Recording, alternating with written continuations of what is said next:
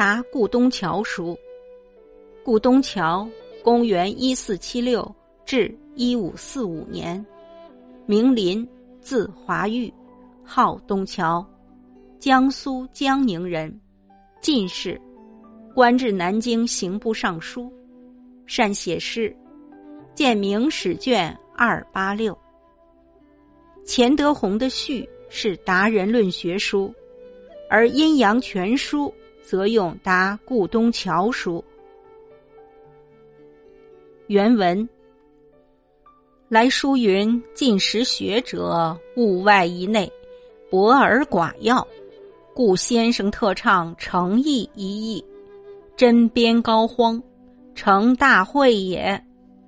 吾子洞见石壁如此矣。”亦将何以救之乎？然则鄙人之心，吾子故以一句道尽，复何言哉？复何言哉？若诚意之说，自是圣门教人用功第一义，但进士学者乃作第二义看，故稍有提多紧要出来，非彼人所能特唱也。译文：来信写道，近代的学者只重视外在的知识和学问，往往忽略了内在的道德修养。虽广博，却不得要领。